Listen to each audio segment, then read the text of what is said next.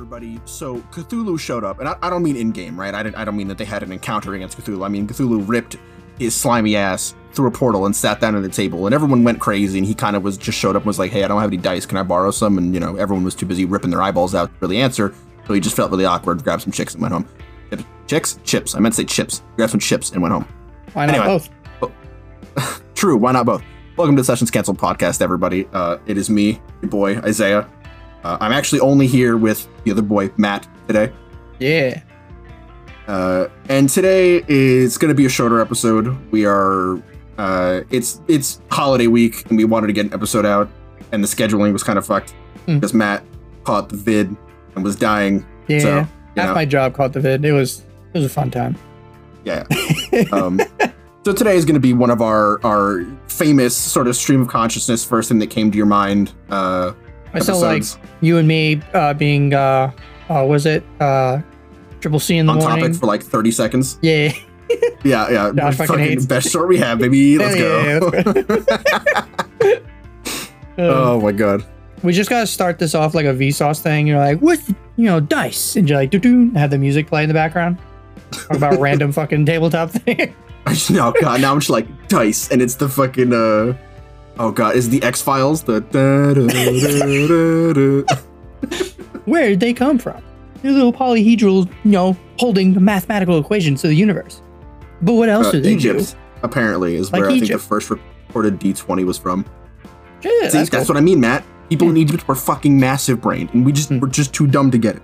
Yeah, yeah. We were talking about how the Egyptians did the pyramids and all that right before But they they were were so smart, they'd be around, idiot. They are you fucking dunce. No, I meant the people, not the pyramids. They are you fucking dunce. Oh yeah, mummies. Yeah, well, I meant the- the I meant the- Egyptian people who are still alive today. oh no, no. All right, all right. Wait, no, not like no. I meant like the people who were living in that time, not mummified. so, so, so you because they they had an understanding of complex math, automatically they just become immortal. Is that is that yeah, what they you're saying? didn't, they didn't. They don't understand like the, the power of necromancy. Lich them. They could have survived all these years, but they were not so smart now, are they? Okay. Now they're just, they're just right. lying okay. buried in the sand somewhere, Okay, waiting all for right, Indiana. Jones to find them. Yeah, okay. uh, Uh, uh, alright, Josh well- isn't here, so one of us has to do the uh, do the thing. oh, I'm not doing it. I don't give a fuck. You can do it. oh, uh, oh God, which is the one we do in the beginning of the episode? I do. I don't know. Oh, I just don't I just say the wrong thing on purpose to get him Oh, mad, and then he'll yeah. do it anyway. Yep. All right. Uh, don't forget to follow us on the pod for uh, podcast platform of your, uh, of your choice. And uh, if you're already currently following, uh, tell a friend. Thanks. Yeah, I appreciate it, guy. Merry Uh, something, something. Uh, if you want to find us, you can find us on Twitter. no, that's at the end. no, fuck, wait, that is at the end. Uh, um, fuck. All right. Well, Actually, ran- random question uh, for you, since this is going to be totally random, conscious episode. Uh, have you ever played an uh, like a holiday or Christmas one shot before? mm, hmm. No, no, I don't think I've done. I, so I we've done holiday sessions Hmm. in a campaign that I've been in. We did a we did a, a, a Halloween one for my first campaign, which. Despite everything I've bad I've said about that campaign, that actually was a pretty cool session to just like see little like the, the little kids in costumes doing Halloween shit. I actually really like that. And there was this, there were like we met this super intimidating e- executioner dude. He was like the the like second in command of this massive castle, Hmm. and he was like pretty much, despite us being level like thirteen, he was the GM was was not too subtle, being like if you pick a fight, he will fuck you up. and Uh, you're like, oh yeah, let's go. oh yeah, brother, just like everything in this game. Um, and then to see that character being like just kind of like a goofy goober, uh, you know, handing treats to kids, you're like, oh, that's kind of Nice. um yeah no i i actually i kind of that'd be really funny to bring back like our goblins and kobolds and do a fucking you know christmas holiday stream with fucking what's his name the goober streamer wizard man Oh crap! Oh yeah, yeah, crap. If I can update the other two, um, because I actually have the magazines where they did, you know, uh, White Plume Mountain 2 and White Plume Mountain 3, Revenge of Keraptis or whatever. But they end up being like mostly like outside the dungeon adventures. And then the ending is the weird like funhouse dungeon, like updated. And I'm like, I would rather just do like the, the just the dungeons. Um, but some of them, some of the ideas I think Wizards of the Coast already has like taken use for like other things, like uh, the whole invisible beholder thing was from one of the, two updated dungeons from Tomb of Annihilation. Bruh, did you just say invisible beholder? Yeah, spoilers for Tomb of Annihilation. In uh, Tomb of Annihilation, the, the biggest thing is at the end of the campaign, you go through a dungeon, and the dungeon is a Tomb of Horrors like homage. So it's meant to like fuck with your players constantly. Um, and basically, the, the whole campaign of Tomb of Annihilation is a giant meat grinder. One of the things in said dungeon is a room that has like a lever or something, like you can't escape it. Acererak, because he's crazy as fuck, one of the things he did was he he met a beholder, they became friends. The uh, and crap, uh, not crap, sorry. Um, Acererak cast wish on the beholder to make it permanently invisible. And then locked it in his in this dungeon. So there's a random giant room and there's also a puzzle that you have to solve while you're fighting an invisible beholder it is so is fucked so- and i love it so much That's It's- so gangster.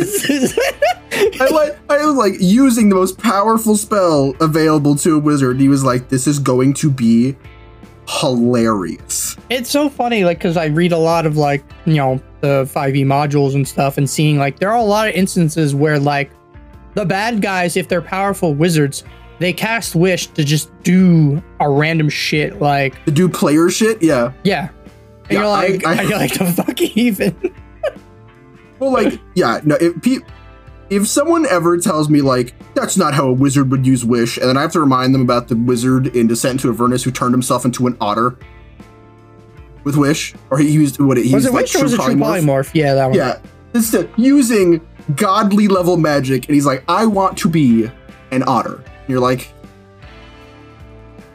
why? And he's like, because I identify as an otter. And you go, fair enough. Okay, I just god i hate twitch so you, so you just you you waited. You waited decades, and then you turned yourself into an otter. Yes. Fair enough. Fuck it. All right. How are we Hey. going now? Eh. Um.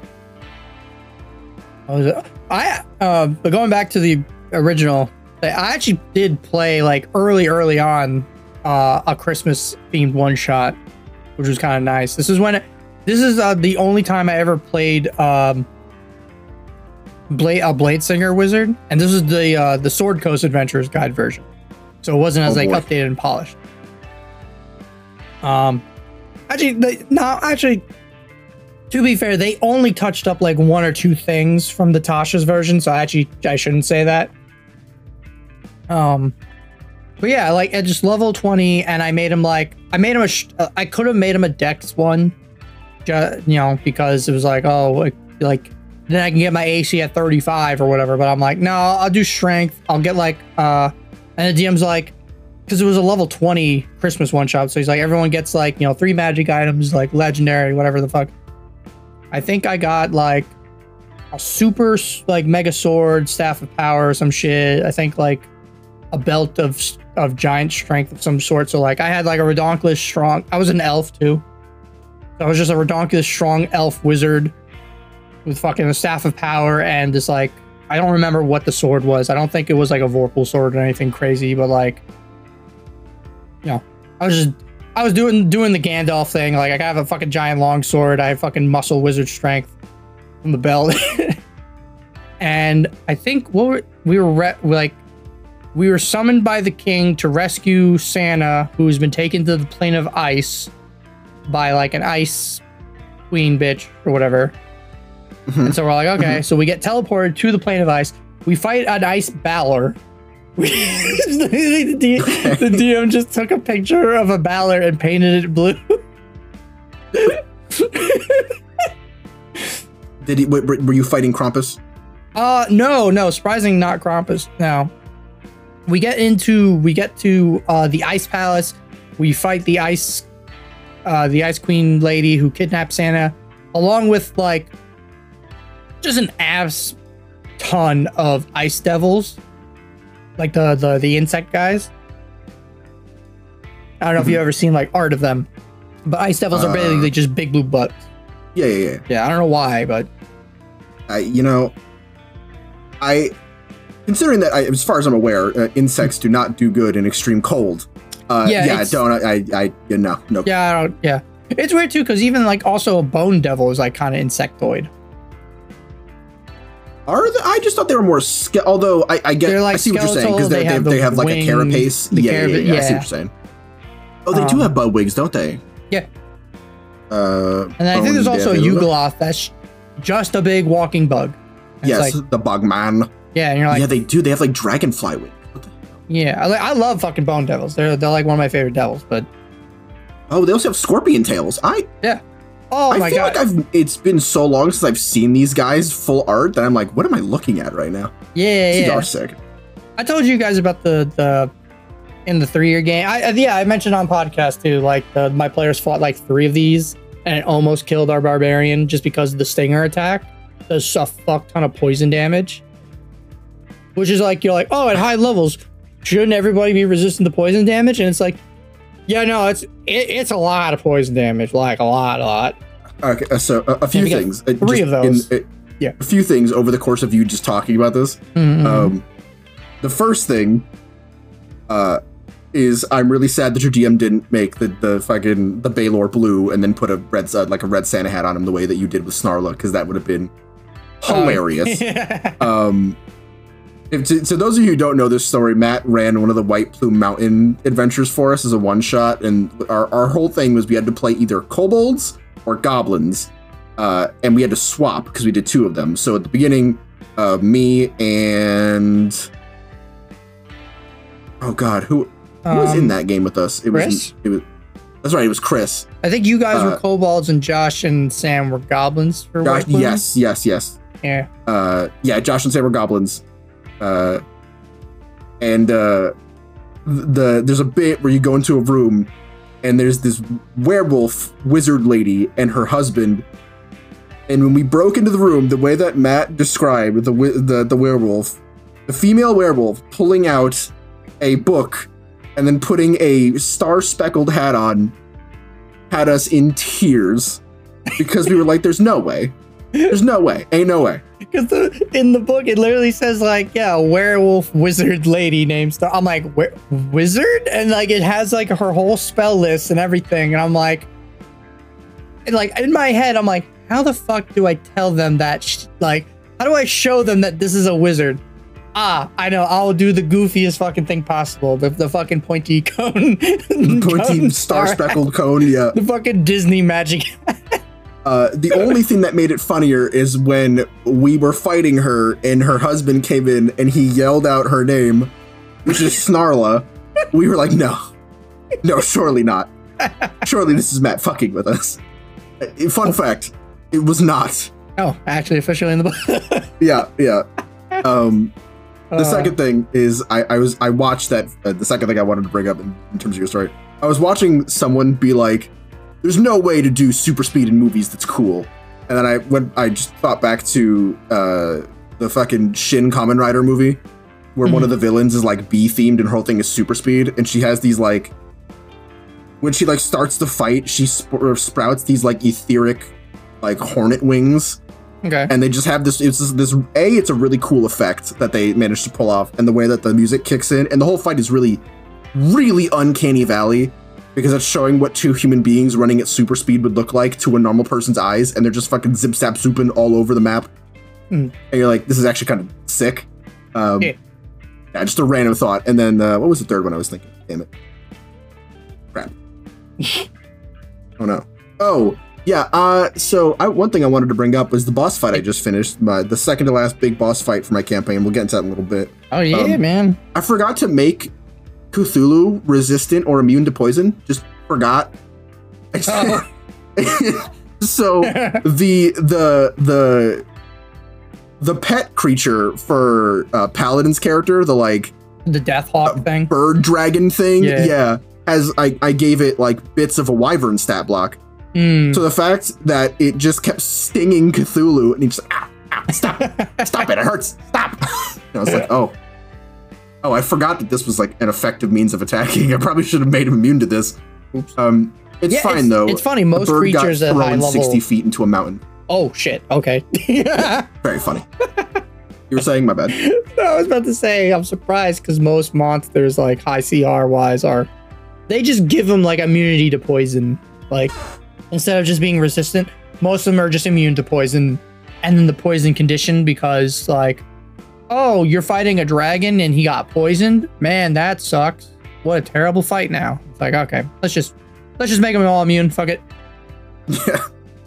Well, so that was the that was the weird thing is that I I mean it, it, they boss is dead now, so I can I can spoil it. Hmm. I used a, a Tromokratis from Theros as the base, yeah. And I mixed in some stuff from uh these like standard Kraken and a Hmm. little bit of an Aboleth was like the three things I used. yeah Uh, yeah, just the the uh, none of those things have resistance or immunity to poison. I was fascinated. Yeah, actually, I'm very surprised by that.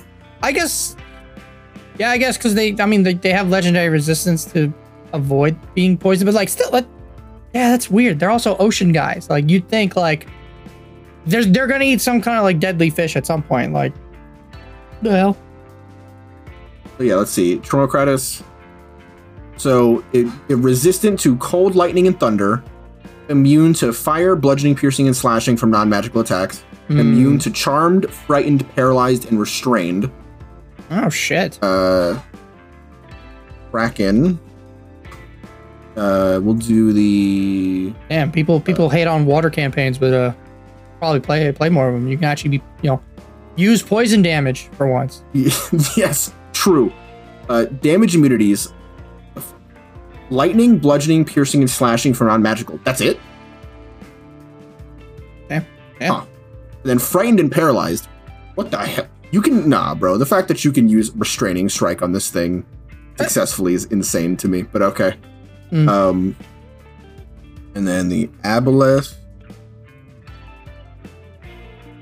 Yeah. Yep, aboleth has no resistance or immunity.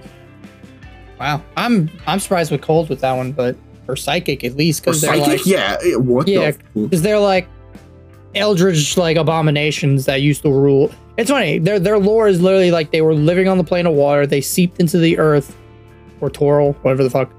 Like millions of years ago, ruled a society, were defeated, and now just hide in dungeons and under the ocean, waiting for their time to strike. Oh yeah, because there's only like a few dozen of them left, right? Something like that. Yeah. Yeah it- that is kind of I, like the fact that they don't come from the astral air like astral sea or whatever they're from the plane of water was always kind of strange to me Mm. uh considering that they kind of didn't weren't weren't they the ones who originally like took control of the mind flayers I don't know. I don't remember that. I don't think so. I don't think there's a connection. Maybe there is, and I just forgot or don't know it. Um, mostly when it comes to like mind flayers, they're kind of like their own thing, and they have like branching out like creatures. Like you have the whole Gith, Githyanki, Gith Zerai race being you know spawned from them. Basically, like they were some sort of space elves after millennia of being enslaved and mind flayerified became their own thing. Same with the Duergar after fucking centuries of being mind flayerified became their own thing. Deep gnomes, same thing. um, what else? There's a, there's a couple other like there's a couple other races where their main thing was, and then the mind flayers enslaved them for eons. And it's like, okay. And it Uh, just warped the them. um, what are they Oh, called My- my- Kuo-toa, maybe? the Kuo-toa, my, my favorite baby boys yes Yeah. Oh, my players just, uh, they didn't fight him, but my players just met some, and I, I, I a couple, actually, a couple, this was a while ago. Um, they went through like, uh, actually, because in, in the Strixhaven game I'm running, every time they do downtime, they're, like, one of the campuses of Strixhaven is basically just this giant desert plain, uh, place built into, like, a giant cre- crevice where like a bunch of buildings and like the school um teaching buildings and stuff are and you can go like dungeon diving and exploring So I made like a whole mechanic so they can do that and they can go dungeon dive and explore and find some treasure. They might be able to find dungeons. And they found a dungeon where a student was studying like basically trying to harness the power of the Kuo-toa's like weird god creating magic. But then some of the students narked on her and like told the professor. Other students tried to like shut down her project because they're like, this is probably pretty fucking evil. Like, yeah, this breaks a lot, a lot of conduct codes. Uh, But I think my favorite was that because like they were like as soon as the player because they first they didn't see the student. They met Kuo-toa first and they saw them and they're like drawing on this big like magic circle on the ground and they're like all right that's that's definitely not good. And then they walked up to him and all the Kuo-toa like we're just you know we're do we're doing we do magic drawing so we can power the magic for the pretty student lady. And they're like this pretty student? What the fuck? What what are you on about? You weird fish guys. What? and then they finally like they they met the student and then she's like, "Yeah, I'm going to harness their power and use it for some sort of like questionable like reason." And they're like, "This is like these are all sorts of red flags happening here, Matt. I don't like any of this whatsoever." here, just, look, you can't just control people. Then why is enchantment even a thing I can study at the school? exactly. That is, that's a very good point, actually. Um, forgot to have a staff meeting about this. Yeah. Oh, yeah, no, Ku- Yeah, Kuo-toa look- are funny. They're fucking yeah, yeah, I I love the Kuo-toa. They're basically just fishy orcs from 40k. yeah. They just they just think gods into existence. They're just goofy boys who, despite probably canonically having the worst time in all of Forgotten Realms, Yeah, having a great time to themselves, just in their own little world. I just love bringing up uh Blibdoolpoolp, the the lobster headed naked lady.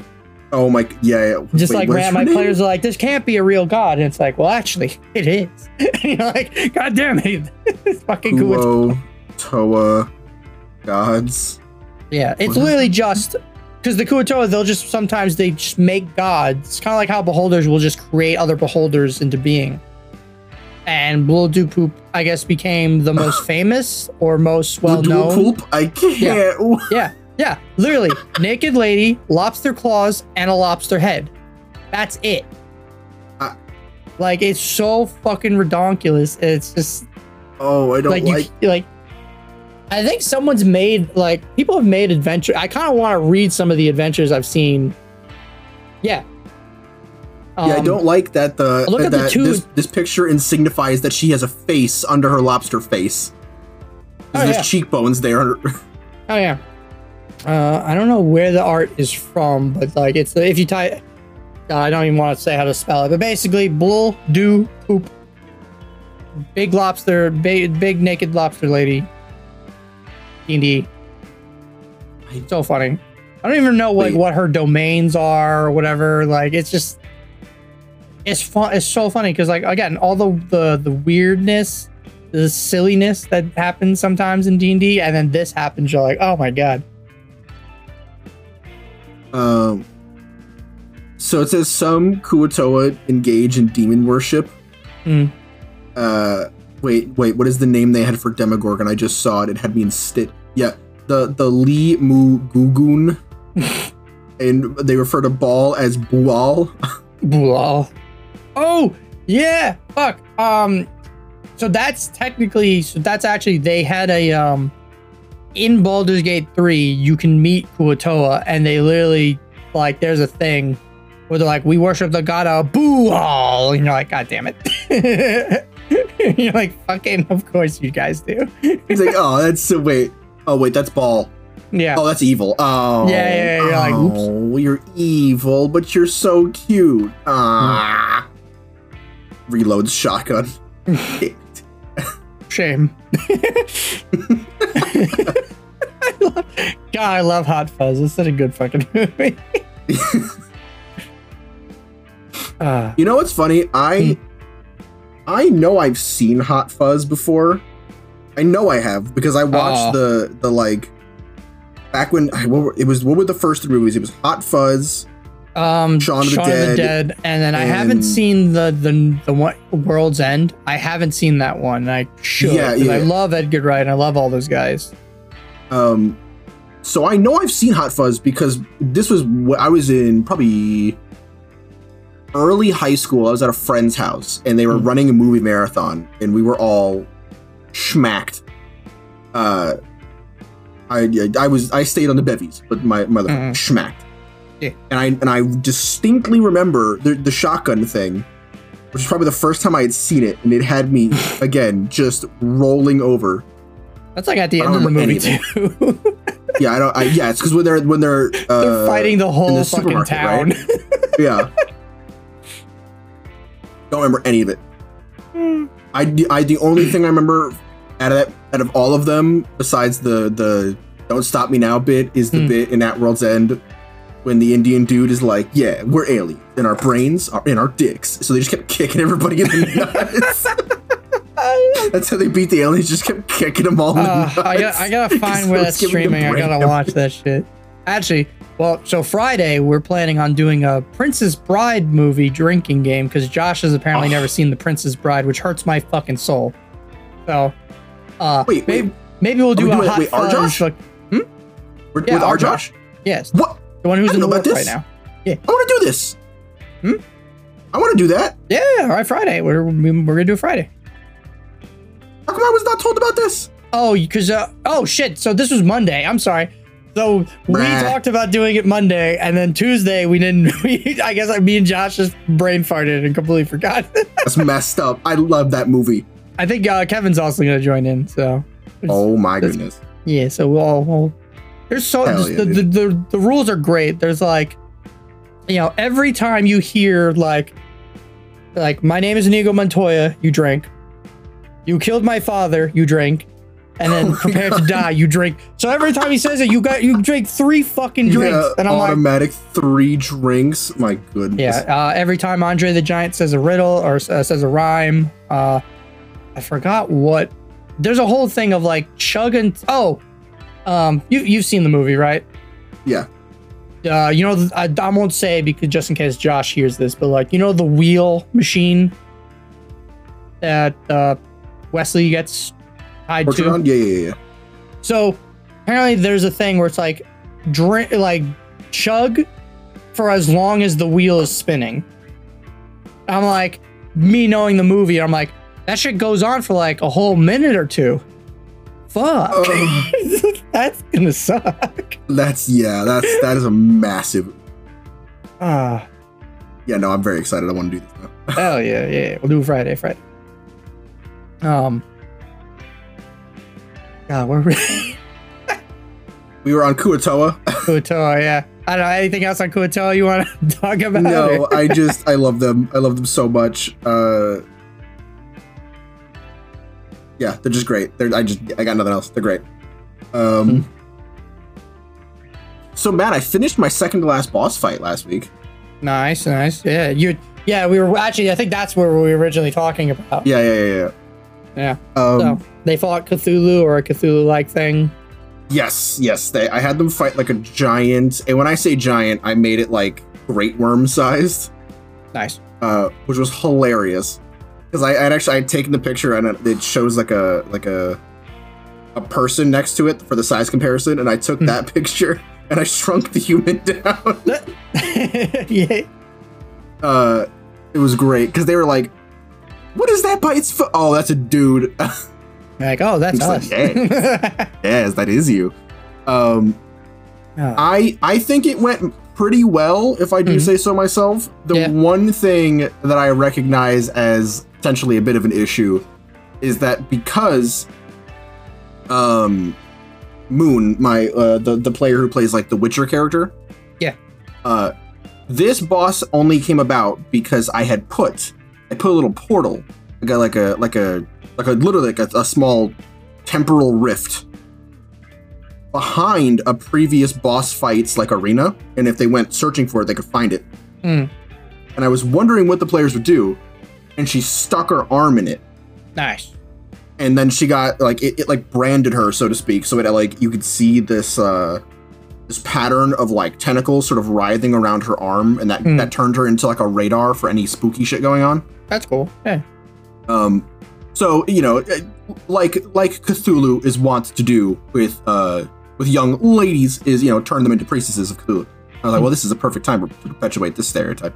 Um, so it like had her kind of cupped in its hands, like it made like a cage out of its hand, and she was kind of stuck there for the whole fight. And I was like, "Ugh, Oh. yeah, Oh, that sucks.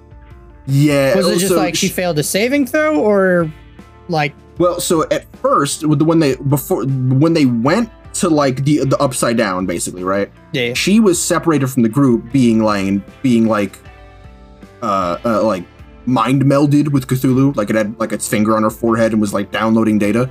Okay. So the players did the funniest thing ever, uh, and they took a short rest while characters being actively brainwashed. Yo, what the fuck? and, and to be fair, they went through two grueling rounds of a hell level combat. I pulled Ah. no punches on them. So like I know, but still, like, what the fuck? I look, I don't blame them because I absolutely would have done it too. Like they maybe could have won if they hadn't rested, but several characters would have died straight up. Yeah. Um, You could have done several the characters. you could have done the critical role thing and like given them a short rest without having them wait an hour, but like they take a point of exhaustion or some shit. Like, I thought about that. I did. The 'Cause, like- only reason why I didn't recommend it yeah, go for it. is because this combat was gonna have lingering injuries, and the way that I'm doing those is that the players can choose to take them and not go down, right? Hmm. Um, but if they fail on a saving throw, and the sa- the DC is whatever damage it took to knock them down, Mhm. as you can imagine, that gets a little crazy. Yeah. Um, they automatically take a point of exhaustion, Okay. no matter what. Succeed And you'd still do six exhaustion, or are you doing ten now? Uh, I'm doing six because I, to be honest, we've been doing it for a while with six, and if I do ten, they're just going to be more incentivized to Yeah. not go down. Um, so for now, I'm going to keep it with the six.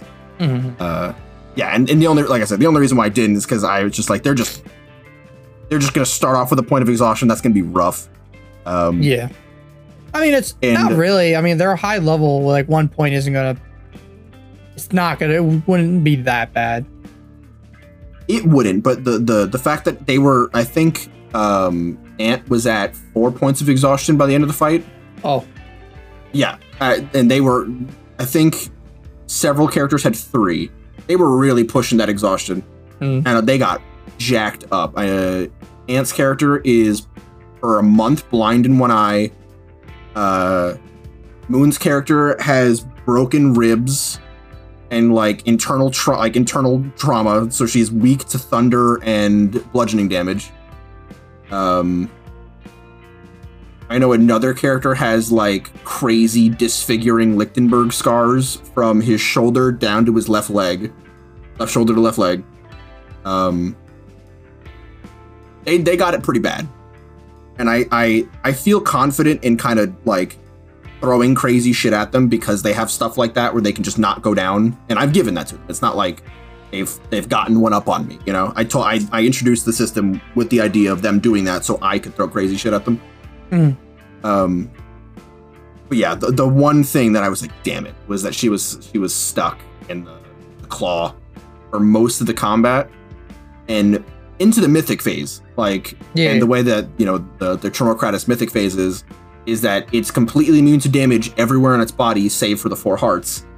So I was saying she could like try to cut the fingers off right. to get out, but I was like, you can you can still take its hand off. You just won't do any damage to the body, like stat wise. So she Hmm. was wailing on that thing for several turns and doing no nothing, just nothing. I felt kind of bad about it, but Uh, um, beside that, I think it went pretty well. Uh, Hmm. and I had a lot of fun, and I hope they had fun because uh, there were several times where they were like, "What? What? We're, we're dead. We're screwed. We're done. We got nothing." Like that. No, no, no. I wouldn't do that to you. um, the I, I had actually staggered the lair actions until the mythic phase. Because I know I was talking to you like a about a week before, being like, I don't know what mythic actions I should do. uh, or not mythic, um, uh, lair actions, Yeah. And I just stuck with the crack. I just was like, I can't. I just did the water one, Mhm. uh, like you said, and it worked like a charm. Yeah. So nice. Hmm. Uh, does predator handshake just Dylan is a. Oh yeah, uh, my players wanted me to thank you, by the way, Oh. because when I was when, when you and I were planning the the combat, Yeah. and you were like, just throw a kraken at him. yes. and yeah, I told them, and they were like, yeah, tell them we said thanks. Listen, they're high. Listen, if they're listening to this, like you guys, you're, you're big boys and girls now. You're level what, 17, 18, 20? 17, they're gonna be 18 soon because they got 18, you're, for the boss fight. you are fine. You know what? You might be able to fight two Krakens at this point. Like, you know, I believe in you. Don't believe in yourself. Believe in Mat who believes in you guys. I mean, if if they're at full kit? probably CBH. Like if I don't do the mythic thing, they probably could fight two krakens at once. I just remember the uh they uh, back back when uh back when Mike Mearls was still working on D&D. Oh They- boy. Yeah, they ran uh he ran a one shot and this was the whole like uh Jocks Machina. So it was like Joe Manganiello, Travis Willingham, and I'm blanking on the other two. Uh oh, the Big Show. the big show and, and, I forgot um, who the third guy was. The one who's the super holy good good paladin. Fuck. Ah, I'm blanking he was another wrestler, wasn't he? Was he another wrestler? I don't remember shit. I don't remember. Yeah, I would believe you if you said. But they were level 20, and Mike Mearls threw at them like two sha- two Death Knights riding on two Shadow Dragons with a Skull Lord and I think a Lich or something. And he was laughing because the, the you know the players because this this was a like it's supposed to be like a one shot live show thing, Mhm. and the, the the four players were just just shit stomping all the bad guys. And Mike Mearls was laughing. He's like, well, you know, they are level 20. it's, like- like he fucking knew. He knew that all the shit he was throwing at them wasn't enough. That's you know, that's really what I was talking about uh last episode where I was like, the frustrations Trying- of, uh, yeah, y- yeah, well, so I, I do actually. We're gonna next time I'm up, and we're gonna do a, a an episode on boss fights. 'cause I feel like I really want to talk about that. yeah. because they're my favorite part of running the game, personally. Yeah. I'll say I've, I Um, think I've, I've gotten a good hook on it now. Yeah, right. Um, the the thing with high level boss fights and a lot of high level combat is you, reasonably speaking, right? You're just not going to win the numbers game. You're just not. Hmm. Um, unless you flood the area and then you're just with minions and shit. Yeah. yeah, yeah, and and even then, like, I I you're I don't think you're supposed to win the numbers game, tbh, right? Because usually at the big bad, there's one dude, maybe one dude and some minions. Yeah. The Okay. the big bad is supposed to last long enough and do some crazy cool shit. They make the game really like wild for one, like you know. That's the final boss is when you can do stuff like, you know, disintegrate and finger of death. Because at that, that point, the Hmm. players probably have wish, and they're like, okay, I'm going to use wish to replicate, you know, resurrection. I'll bring the character back, yada yada, stuff like that. Mhm. That's when you can throw the crazy stuff. But I don't think. I think that the name of the game with when it comes to this kind of stuff is as long as it's something they either haven't seen before or something that that is just the wow factor, right? Like Yeah. Yeah. if I threw the the aboleths like enslave or or the the star spawns like mind meld ability, hmm even though that's a, like a lower level CR ability, that's gonna make them be like, oh crap. You know what I mean? Mhm. Like it's not just gonna be punch the big bag of HP. Yeah. I think that's really what like makes high level boss fights shine. Mhm. And as long as like the players go, all right, well we gotta figure this out. Oh yeah. then you did it, bud. You get like give yourself a round of applause because now that they're thinking about it, they're thinking about the fight. Win condition met. you know what I Mhm. mean? You won. Yeah. I Um, did. Um, actually, I, I think I don't know if I told you and Josh. I did the uh, the devil boss fight, the the duelist guy. Uh, like actually, it was last week. Duelist guy. Yeah, I don't remember. uh, Um, He's a fiend. yeah, he's a devil. So um, so one of my players, his whole uh, his whole backstory is that his warlock patron. Now this is the Alice in Wonderland like you know meme character. So his patron is the cat, but like I, I you know, he's like the cat's like, listen, I'm I'm basically kind of like almost like in his um oh my god. Almost like an imaginary friend type of deal. Mhm. where the cat can like disappear and reappear whenever only the character can see this cat character.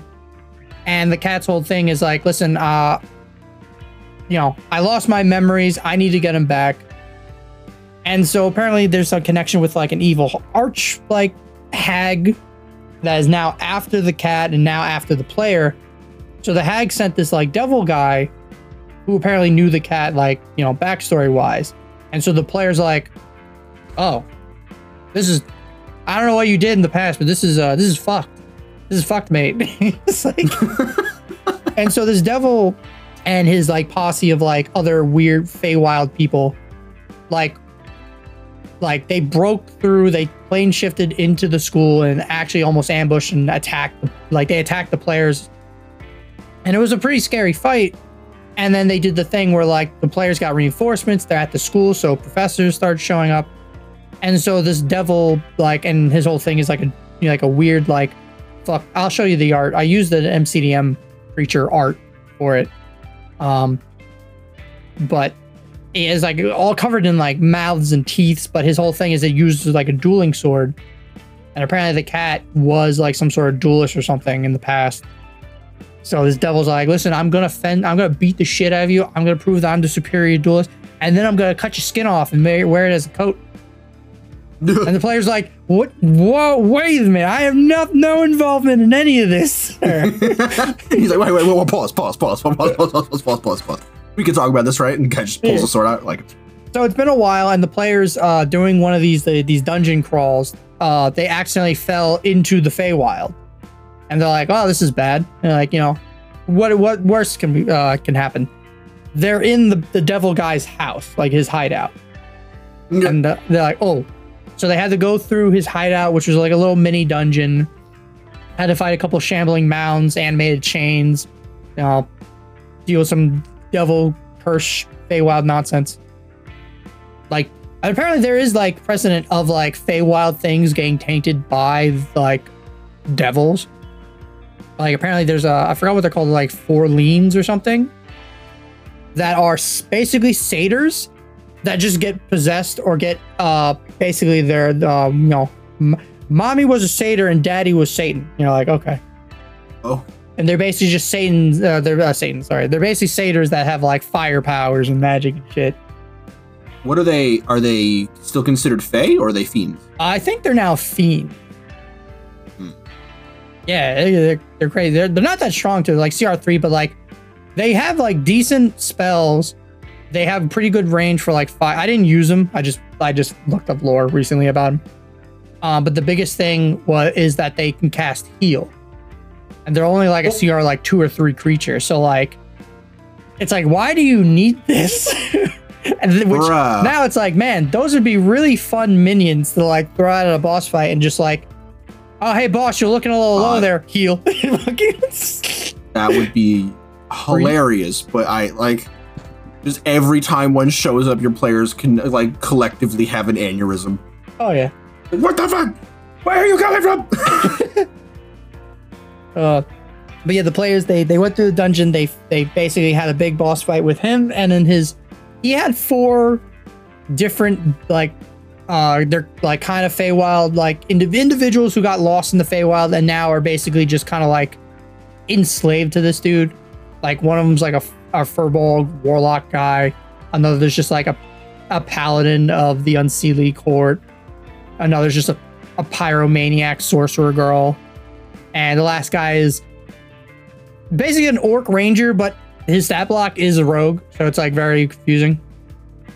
Uh, And so the devil, like one of the things I did because I um I was looking up a bunch of stat blocks and trying to use a, de- a de- decent amount of monsters to like make this guy challenging, but again not like overly deadly for love. My players are only level seven right now, so. Mhm. And one of the things I did that my players hate, uh, actually I think all players hate, but as a DM I love it. Uh, the guy had a big aura around him. And so when my player's like, uh, what is that? I'm like, you'll find out. At the if when you start your turn in the aura, you just take 4d4 fire damage. Rah. Because he is radiating heat because he's a devil. And so my player's like, oh, I don't like that at all, man. I I really don't like that at all. And so it's a lot of fucking damage up front. And then on top of that, he has the um he has basically like a dragon breath attack thing, but instead it's like a world because he's a duelist. So it's like oh, you know, the oh, what's his name from fucking Overwatch? The basically the the summon the dragon like whirlwind blade attack. Oh, yeah, So it's Genji basically- the, yeah, yeah, yeah. Yeah, yeah, so it's basically if you come if you come near him, he will fuck you up royally. And most of my players were melee, so it's like, well, guess I'm chunking a lot of damage. and Joe, um, Joe, who's he's doing the whole like uh he's the battle master fighter. He got like two fucking crits off this guy immediately, and like I think he took out 75% of his health in one turn. And I was just laughing because I'm like, of course. but like, All right. Yeah. No, no, go no, no, please finish. no, no.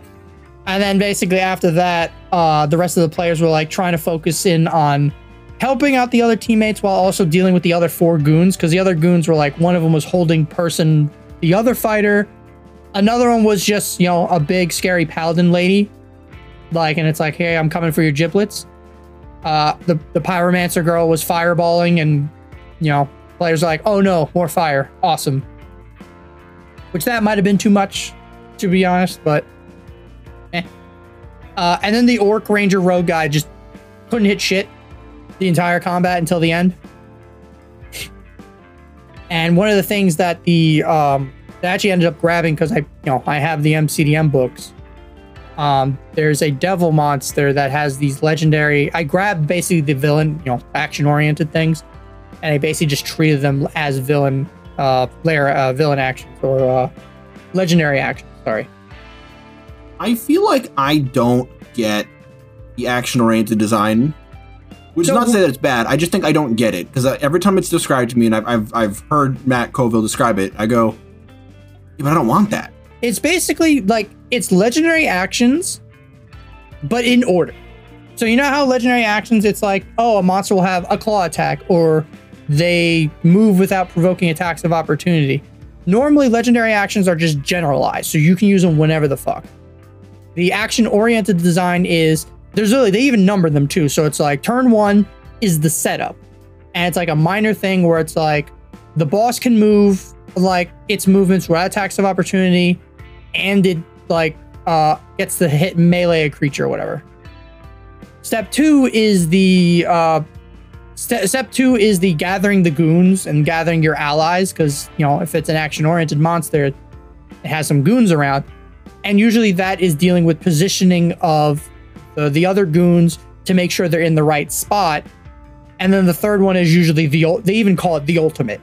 You know, the boss activates the ultimate. Like uh there's one uh, I think for like the orc chief that basically like every you know every other minion around the boss gets to make a melee attack with advantage and if it hits it does an extra like 46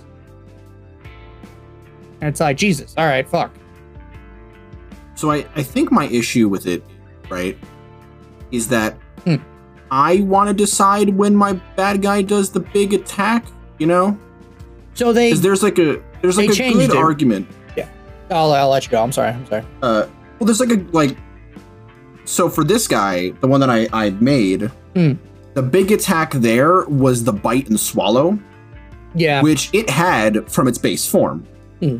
Uh not it didn't it wasn't even like um or no no sorry it was a mythic thing my bad but i Oh, okay. wanted like a player to get swallowed in the mythic phase and Hmm. i even made it so that when it's swallowed when that player is swallowed they can still do damage to the heart because it's still inside the body right they're like Hmm. st- they're punching through the stomach to the heart. So Yeah. I was like, oh, okay. Well, they're still going to do damage while they're in the body, so they're not going to feel useless, but they're going to be stressed because you know they're going to be taking all the crazy acid damage from being digested. Yeah. Um. I, I guess it's because I sort of think about things in that way, so I don't want the game to tell me how to think about it. You know what I mean? Right, right. Like, Yeah, I think I, I'm- think I think I'm the Oh, I'm opposite. No, no, no, sorry. Uh, I think I'm the opposite because I kind of like that. That the game will be like, I because one of the things that again MCM are doing, you know, they're stealing a shit ton of things from fourth edition. And as much as everyone memed and shit on fourth edition, now we have this big renaissance of people being like, actually, fourth edition wasn't as bad as everyone thinks. It's like, all right, you fucking hipsters, great, you know. yeah, fourth edition had some good things. Like one of the the things I like when I flip through a fourth edition book is they have a every monster has a little thing that says tactics and it's like hey this is how the monsters run this is how to get the best like optimized combat for this monster. You don't have to listen to it. it doesn't say like this is like the blueprint of what you should do. It's just like monster tactics. It's like you know a displacer beast likes to ambush and you know move around blah blah blah blah. And there you go. That's it. So i like it that mcm are kind of doing that where they'll have like a little monster tactics page but then on top of that they'll have like the action oriented thing is instead of just having a legendary action that it's like all right it does a claw attack or it moves without speed. It's a little stronger than that.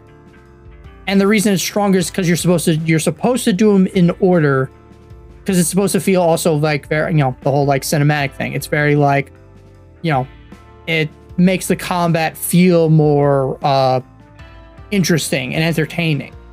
If it's like instead of the boss it's like all right now the dragon does a claw attack. And you're like all right that's it or the mcm thing where it's like the dragon slams the fucking ground and you know columns of fucking ice shoot out of the ground and you're like oh you're like that's not you're like does it do anything it's like it's like not yet and it's like what do you mean not yet so now you have the players like on their toes maybe I, so Um, maybe that's it. It's it's maybe I think uh, something I I or one of the few things that I'm like not super like hype about is Mhm. it it's cinematic, but it's only one kind of cinematic. You know what I mean?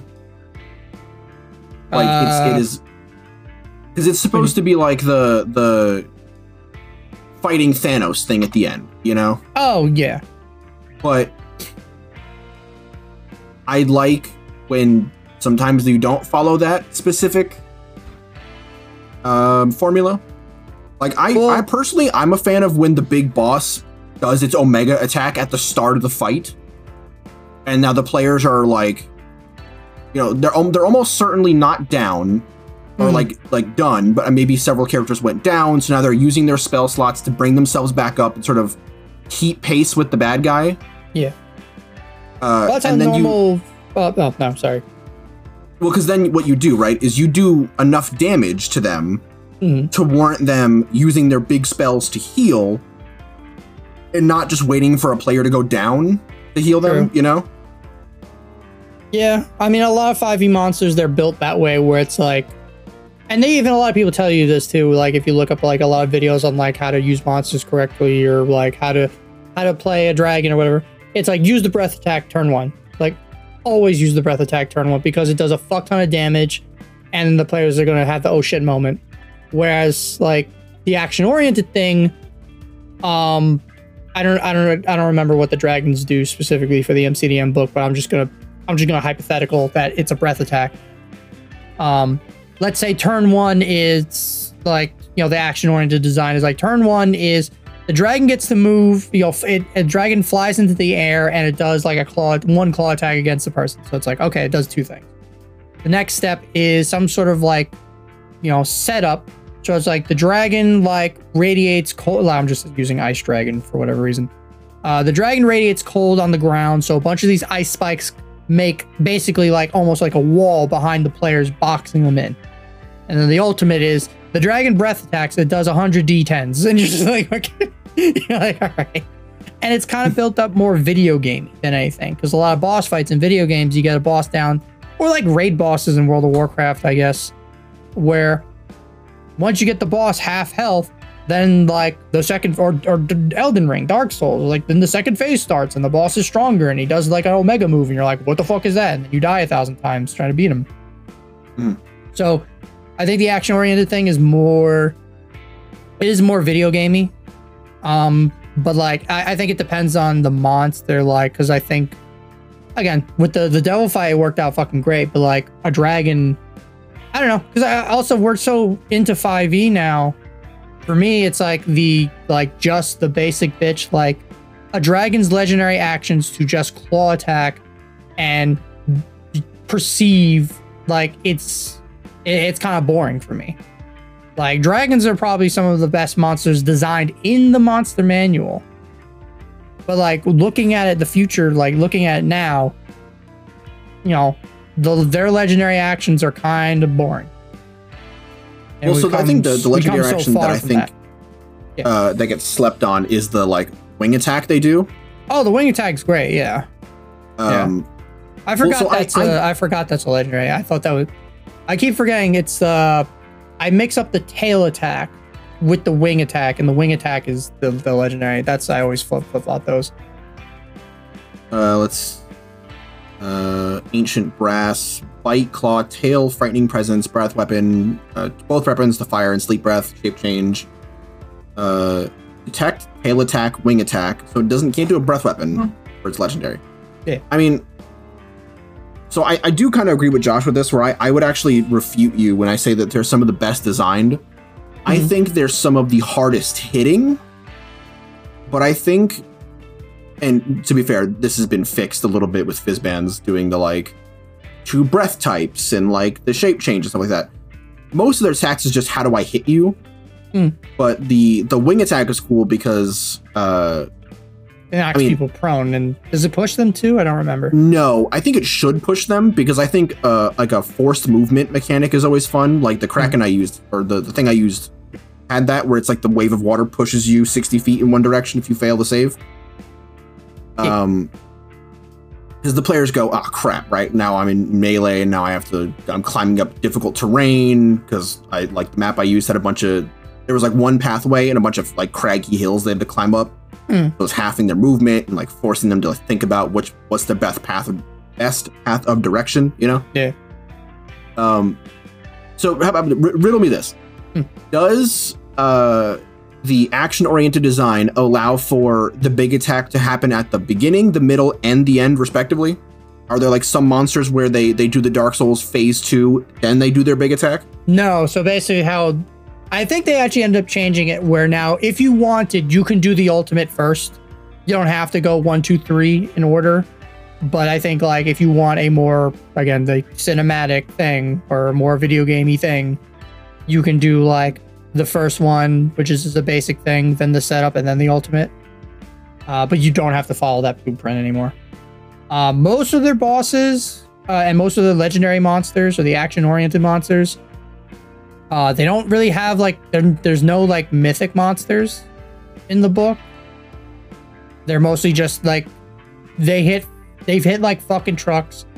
They have really cool and different kind of like like mechanics. Um trying to think of like yeah, I should probably have like the PDF open while I'm talking about this to be honest. Well, to be uh, you know what's I think you don't necessarily need a mythic phase to be a cool phase two, right? No, like if you're fighting, no, I don't think you need um, to. Like Tiamat, right? And you're kicking yeah. her ass and you're doing all this stuff. Although she has a mythic, so maybe not use her. But like, uh, well, the old Tiamat you can use. Uh, let's see, Ancient Red Dragon, right? If you're fighting Ancient Dragon, um, and then you get it down to half health, and it hasn't used its breath weapon yet. Very specifically, it hasn't used it. And it does like the "I've had enough," and then does like the breath attack. Mm-hmm. It, you are you are committing an action that is indicative of a creature now on the back foot, right? Because a big, like an ancient red dragon, it's not going to use its strongest attack against like these goober adventurers round one, right? It's going to smash them with its like with its claws and tail because they're not worthy of its you know legendary breath attack, and then it takes it seriously, and then it uses the breath weapon, and yeah. then you like I would say you know hold off on doing it again until the very end where the dragon's like, "Well, I twice. I got to do this twice. Are you kidding me?" Hmm.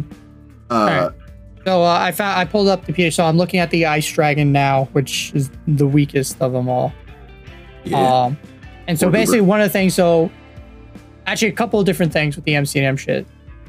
Uh, so you so the legendary monsters, besides the the action villain action shit, they also change how legendary resistance works, where usually the boss has to give up something in order to do the legendary resistance, but then the boss also gains like an additional effect. Like, so this one, the dragon, the you know, when the ice dragon fails a saving throw, it can succeed instead. When it does, its speed is half and it can't take disengage action until the end of its next turn. So this one, like this ice dragon gets slowed, basically, from succeeding a, like a legendary resistance, which is cool. It's different, and also be it also gives the players like a little hope, like, oh shit, the boss is weak, you know, slower now. We can actually do shit. Um, they also get like other like, you know, bone. They get a bonus action thing. Legend of most of the MCDM action monsters get a reaction thing as well, which also helps. And then for the villain actions, like this one does a wing attack, you know, strength save, take fuck ton of 66 bludgeoning damage, and you're pushed. Six, all right, so this one has the wing attack that does damage, pushes you 60 feet away from it, and knocks you prone. And that's the first one. That's the uh, the ba- your your intro. The second one is the whole like it summons a bunch of like frost giant like spirits basically. So it just summons a bunch of goons. And then the third one is not its breath attack, but basically just a giant like shock wave of energy.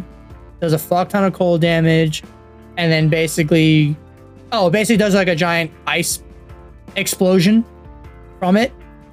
And basically, if you you know you take a 10d8 cold damage on a you know on a fail, and then basically you are now like in solid ice. You're in a solid block of ice, fucking Mr. Freestyle, and you're taking another 10d8 damage if you can't break out of the ice because you're like you're freezing to death.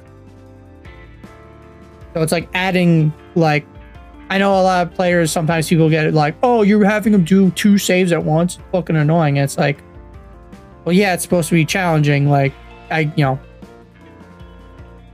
you fucking deal. I don't know what to tell you. Nah, like I actually I do agree with that. The, the two saves thing is kind of like well, it's a save at first, and then it's a save on your turn. So it's not like you have to do a save and then immediately a save. It's a save oh okay for the additional effect, and then immediately after on basically each enemy in the area must make a strength saving throw or take you know this amount of damage. So basically at the start of your turn, because again you're you're in a solid block of ice and you have to break the fuck out of it. So Okay, that's fair. Yeah. Yeah. Um yeah, again, that's just me. And I know now too, one of my one of my big issues with Wizards of the Coast is they're getting rid of legendary actions and they're just giving monsters extra reactions. Like one of the things people were complaining about was the Vecna do- dossier that came out. Oh, Like- I hated that thing.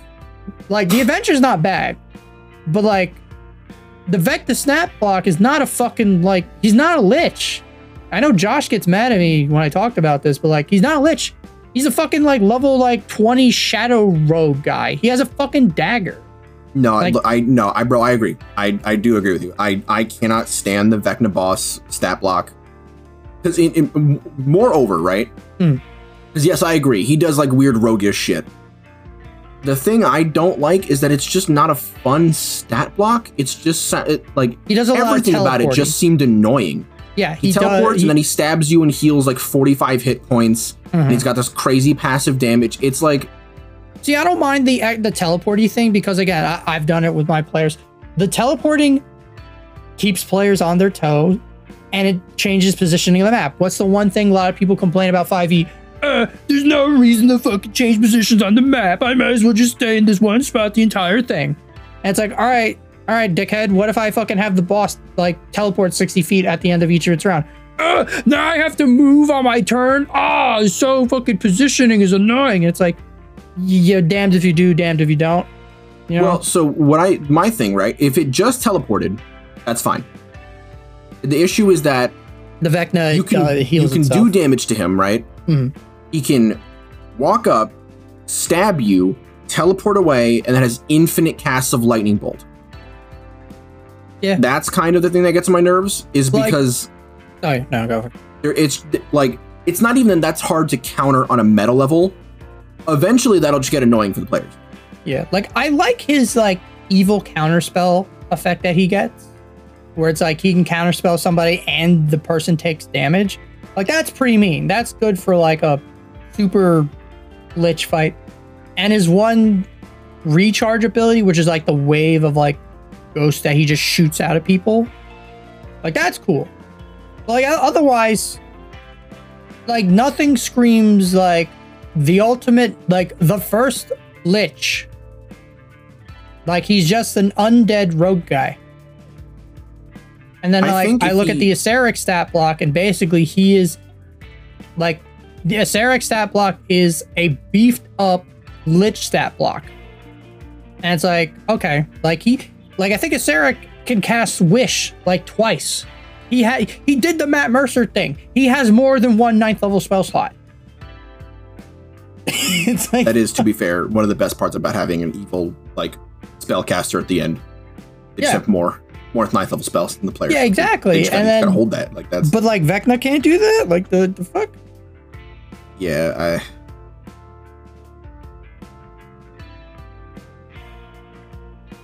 All right, I'm, I'm trying to formulate my next. I pretty much agree. Yeah, I just I I think the fight is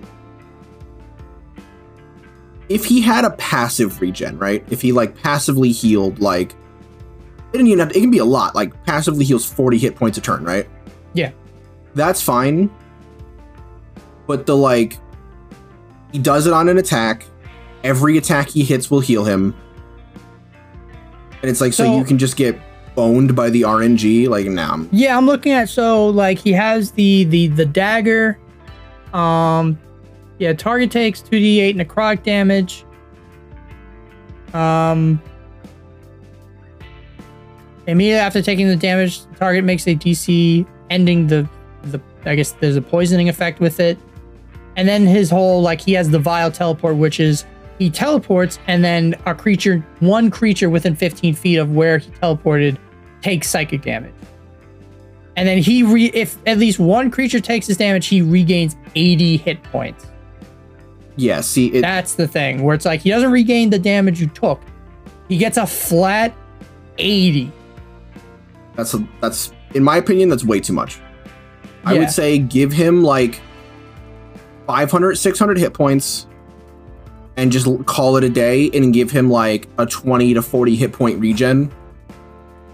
Cuz like I guess the idea that they're trying to make is like, well technically you can kill him in one round. And it's like Yeah, but Yeah, one, you no one wants can. that. no one a nobody wants that b the last thing people want is is a long drawn out war of attrition that's that's not what you want this is the okay you didn't play dark souls 3 but there's No. a boss at the very Yeah. very end of dark souls 3 um is the dragon riding guy. That's the only one I really know of. no no it's a dragon it's called um uh oh, the one, the one you can just one shot. no no not, No? not not that one Oh. uh it's at the end of the final dlc Oh, oh, DLC. the main okay, thing- I have no idea. the main thing with Dark Souls boss fights, right, Mm. is that they are quick, they are visceral, and they're brutal. Yeah. They shouldn't last more than five minutes. Hell, I, I personally, if they last five minutes, that's a quite long boss fight, in my opinion. You're supposed to go in, kill quick, and die quick, right? Mm. So the fact that Midir has a frankly ludicrous amount of health, and despite you it having the same resistances as other dragons, being lightning, uh, in his case light because he's like a dark dragon, Mhm. the strongest lightning spells you throw at him do nothing because he just Oh. has that high resistance to everything except that one thing, and even then he's still kind of resistant to it. That boss fight takes like nine to ten minutes. and it's just so antithesis to everything that a Souls fight should be Mm. that I hate it, you know? And I, Yeah. I do not feel like uh like a D&D boss fight should be this long like that's what it turns into. Yes, because that's just sort of how the like the mechanics of a round works out. Yeah, I was gonna say high level D and D boss. Most boss fights end up becoming a fucking slog just because of how much health a monster has, how much health the party has, and then also like, I know for me at the end of the game, like combat took a long time because I have you know five six players. So It does, it does, and I and I think the issue with the Vecna thing is that because he's got that stupid teleport heal, Mhm. and he's got infinite long range, high damaging spells, that it's just that's it's gonna be that but worse. Well, no. So the, the I mean, yeah, he is. He's got the at will like animate dead, the spell magic, fly, which is weird that he just doesn't have a flight speed in general. Lightning bolt at will, like that's sure, but like as a DM, like I'm not doing lightning bolt. Like his fucking, he's got a fucking the the the rogue dagger that does a fuck ton of damage and like poisons somebody basically. He's got his whole like it's called Rotten Fate. It's uh it's basically fucking necrotic fireball. Yeah, 8d8 plus 60 damage. So he's got like at one of his turns he can either uh he can either use his recharge thing if it's available, his fire uh, necrotic fireball, or he can cast the spell. And then he can make two stab stab attacks. So most turns, it just makes more sense. Like if you don't have your whole the fly of the the fly of the dam, which is a uh was it he summons a bunch it's the summon a The bunch of ghost things, the recharge. Yeah, Yeah, the yeah. So if he doesn't have the recharge up, I'm most likely on my turns just gonna do the necrotic fireball and stab and teleport. And Well, that's so, it. uh, Like I'm not even gonna think enough. about lightning bolt. Like invisibility, probably. Like dominate monster, globe of invulnerability if I wanted to fuck my players, like yeah. But like the the necrotic fireball, A, it's an easier option, and B, it, it just does more damage. Like fucking it does. So here's my thing, right? I think at some point you have to start using lightning bolt Why? because because rotten fate every turn is not fun for the player. It's it's gonna be boring, and eventually they're gonna go, "Yep, you're gonna do like a hundred damage." mm, You know, like Well, basically, after the first turn, if the players aren't like, you know, oh, do like again level twenty. Let's let's hypothetical here. Oh, we saved up a shit ton of potions and the necrotic resistance, or oh, the cleric is going to cast this thing to make us all resistant to necrotic damage. If they don't do that after like the, the second time this happens, then it's kind of like, you know, pulls out shotgun, shame. Like, Well, I get, like, the it's, lightning, It's a like- lot to assume that players are just going to have that. Like, if a if a cleric thinks to take that with them, if they even have a cleric or they're level 20 give- that, that's what i'm saying. Level 20 it's like kind of like what me and josh were saying where it's like just like half the times don't even try and come up with like some sort of answer. Let the players figure it out because they'll pull out some shit out of their ass. Like by high level d&d that is con- that is a constant especially when it comes to like these these fights players will either resort to one or two things hit thing real hard and harder or they'll actually like use their ingenuity and come up with something. And it's like, yeah, I shouldn't presume the players are going to have something resistant to necrotic damage, but if I'm doing a thing where it's like, hey guys, it's a level 21 shot, we're fighting Vecna.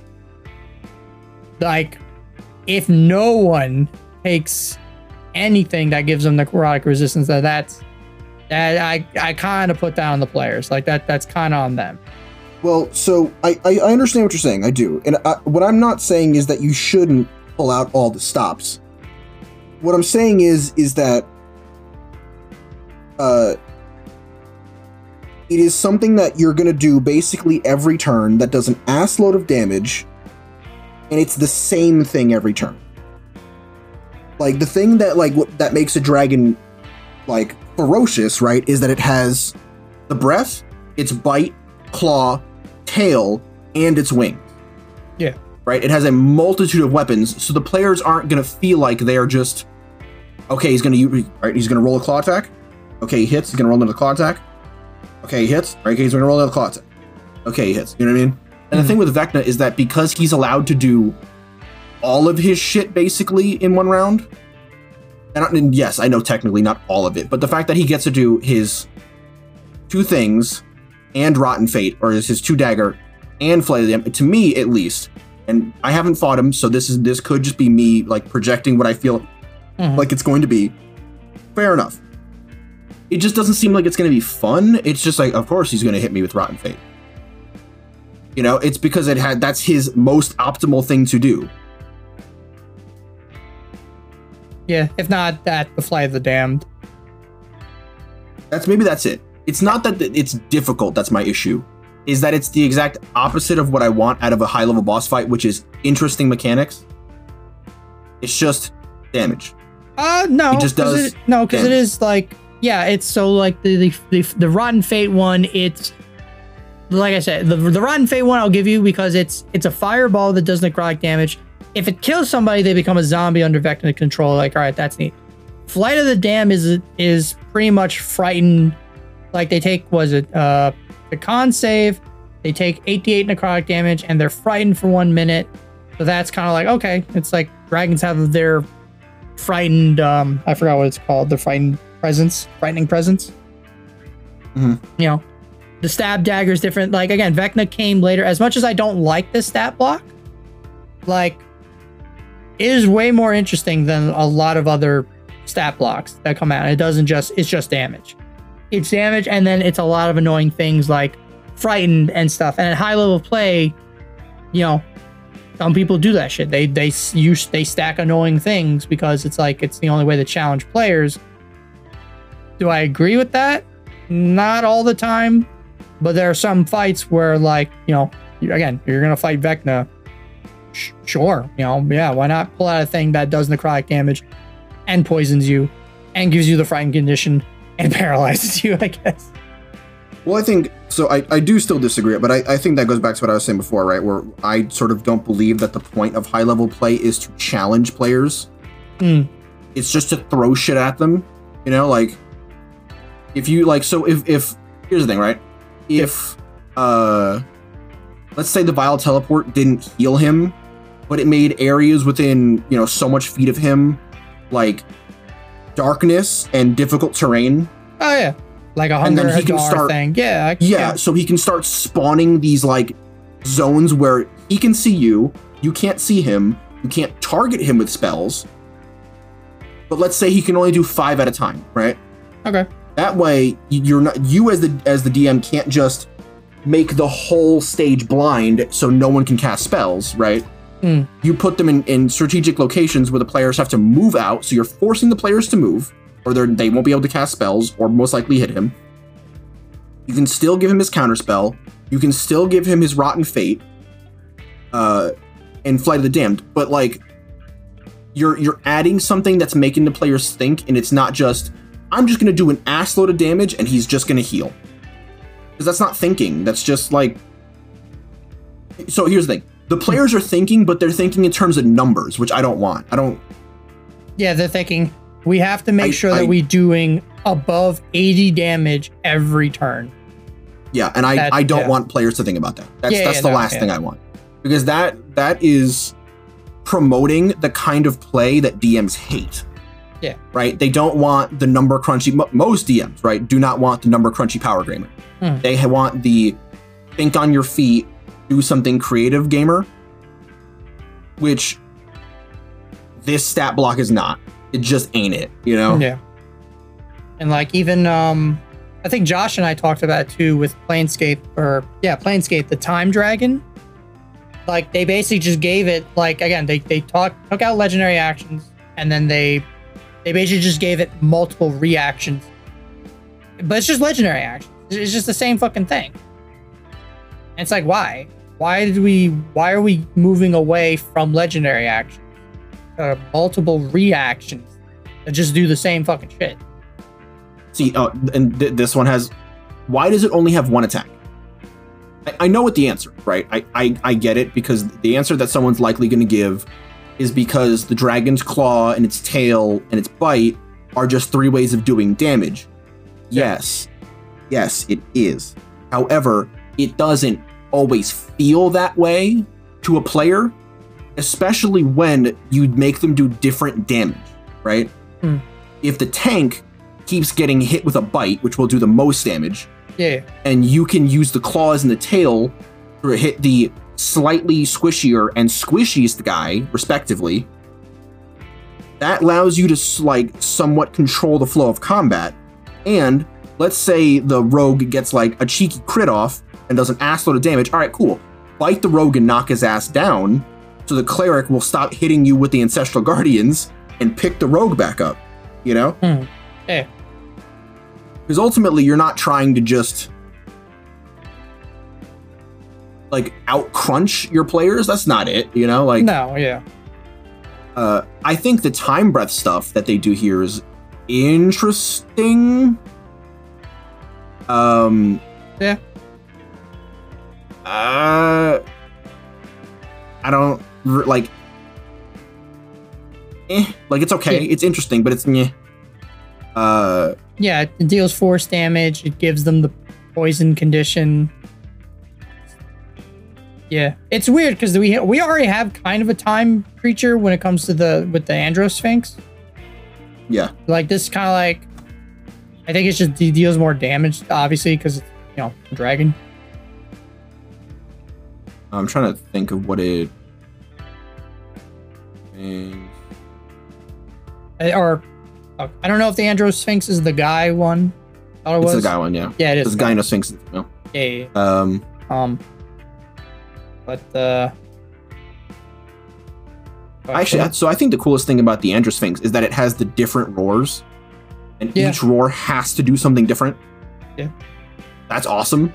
See that that right. That's so interesting. I want to use that for something. Yeah. You know. That's what I want out of high level boss fights. And I look, I know. I know that it's not that easy. I'm not saying it is. But I am saying though that Wizards, you guys are the professional game designers. I am not. I do expect it of you. And It is your job. You know, like mm. Hmm. uh because I'm gonna be real, the like the time dragon is neat, but it's a, still a numbers game. And Vecna is just a numbers game. I don't Oh, I like playing other that game. That was the other thing I I wanted to I wanted to bring up earlier and I completely forgot. Um this isn't just also applied to like boss fights. Like this applies to like combat in general in, in like D and D.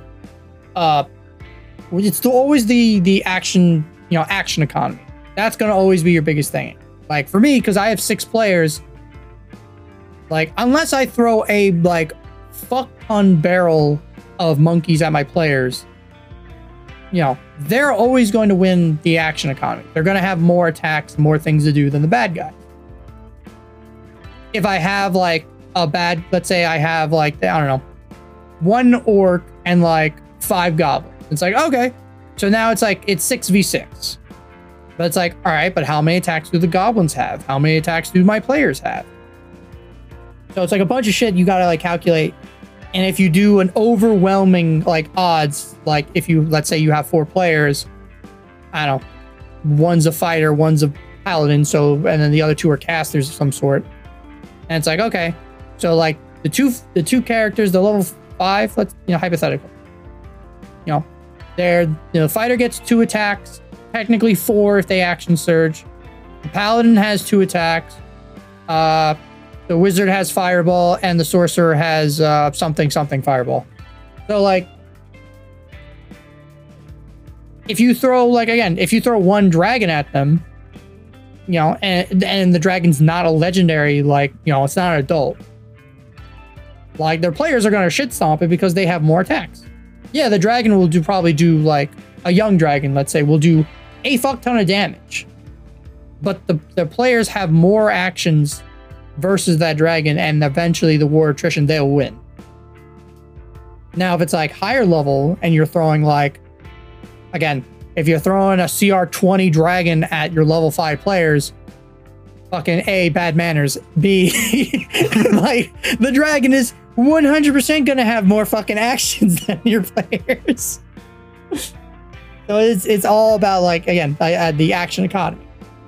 How many things can your players do versus the monsters? And that'll kind of like help out balance combat sometimes if you're like struggling. Because i know for a while like i like again last campaign i was fucking struggling constantly because i was trying to stick with the cr math.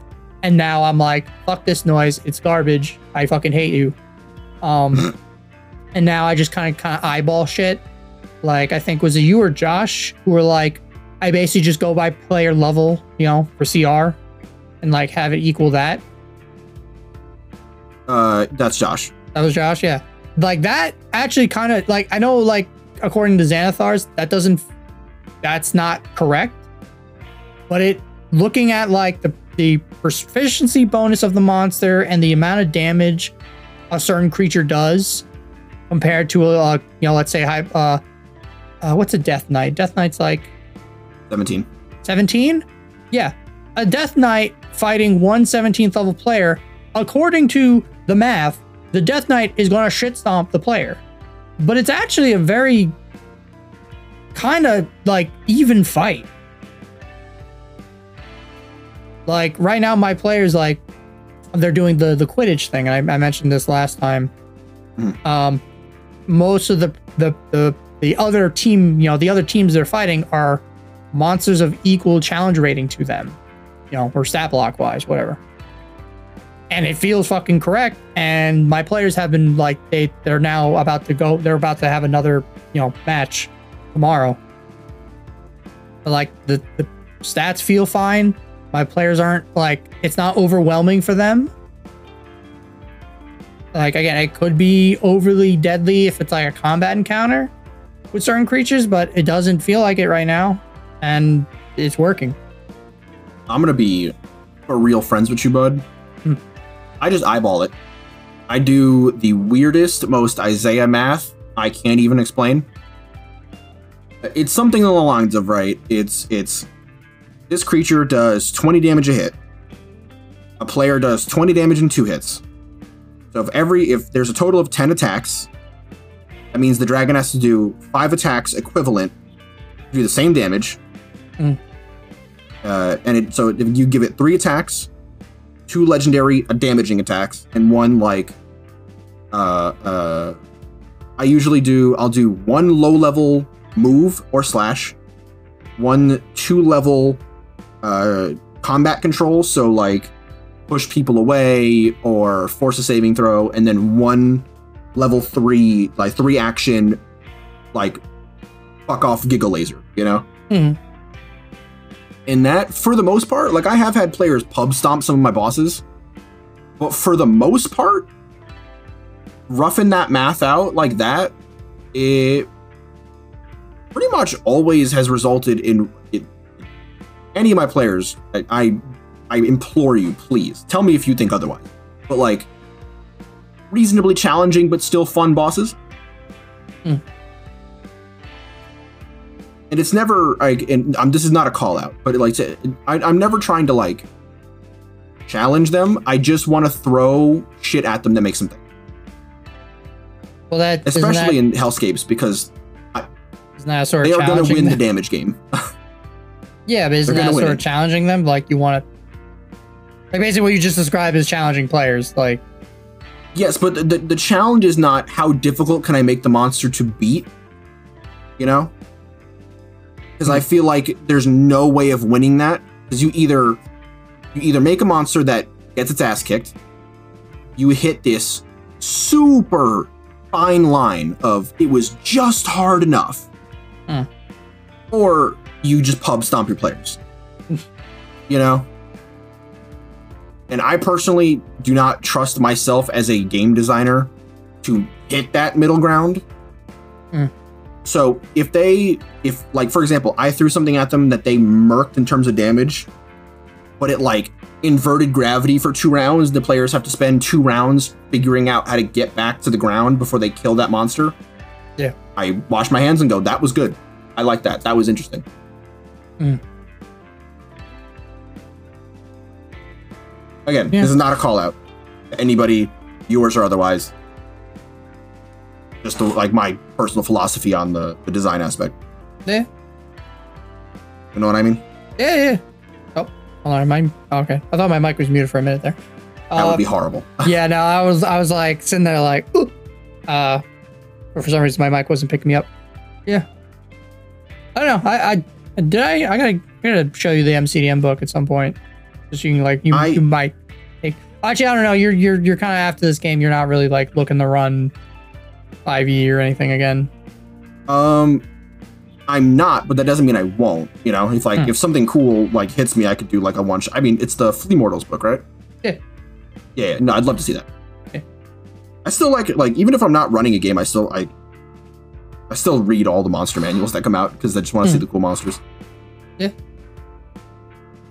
Shit, there are some stat blocks that I've seen from like forever ago that I used in this campaign.